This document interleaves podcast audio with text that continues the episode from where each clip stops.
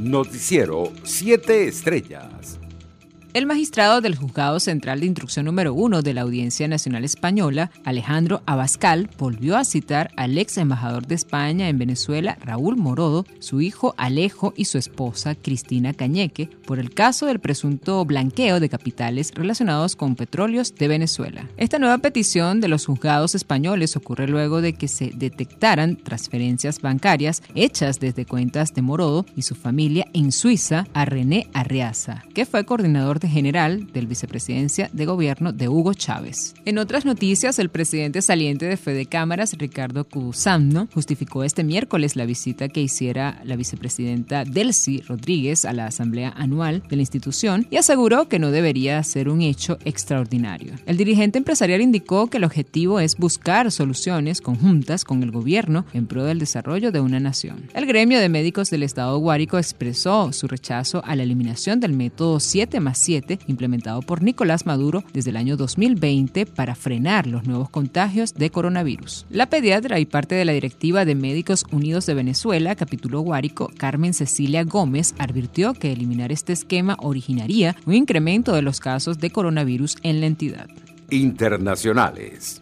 El número de contagios globales de covid diecinueve podría llegar a los doscientos millones en las próximas tres semanas si se mantiene el actual ritmo ascendente de casos, advirtió la Organización Mundial de la Salud en su último informe epidemiológico. Del doce al dieciocho de julio, los contagios globales aumentaron doce por ciento, con más de tres punto cuatro millones de casos, es decir, casi medio millón más por día, mientras que la cantidad de muestras se mantuvo estable. En otras informaciones, un grupo de treinta organizaciones no gubernamentales gubernamentales de Venezuela rechazó este martes la represión y restricciones ilegítimas que consideran que imponen los regímenes de Cuba y Nicaragua a los defensores de derechos humanos, trabajadores de prensa y sociedad en general. En un comunicado difundido por la O N G Espacio Público, una de las firmantes, las organizaciones venezolanas pidieron a los regímenes de Cuba y Nicaragua el cese inmediato de la represión en pleno cumplimiento de sus obligaciones asociadas a derecho internacional. En otras noticias, Berta Valle y Victoria Cárdenas,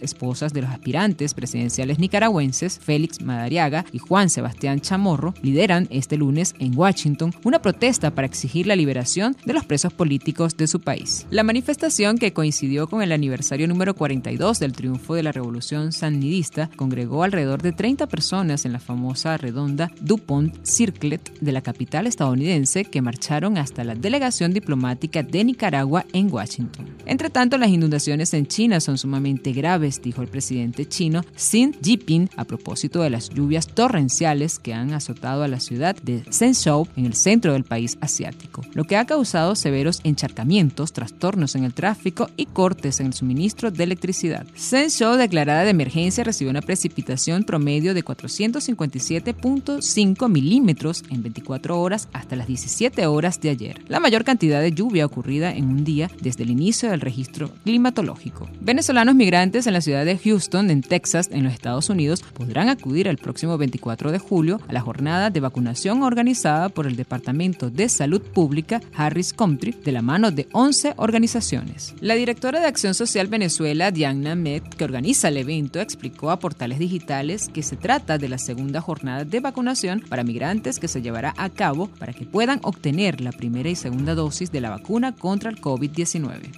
Economía. El precio del dólar paralelo superó este miércoles veintiuno de julio los tres millones ochocientos bolívares para el inicio de la jornada. El billete verde se ubicó en tres millones ochocientos doce mil cuatro punto cincuenta y cuatro bolívares, según algunos portales especializados. El tipo de cambio oficial que publica el Banco Central de Venezuela cerró el martes en tres millones seiscientos cuarenta y seis mil novecientos treinta y uno bolívares. Deportes.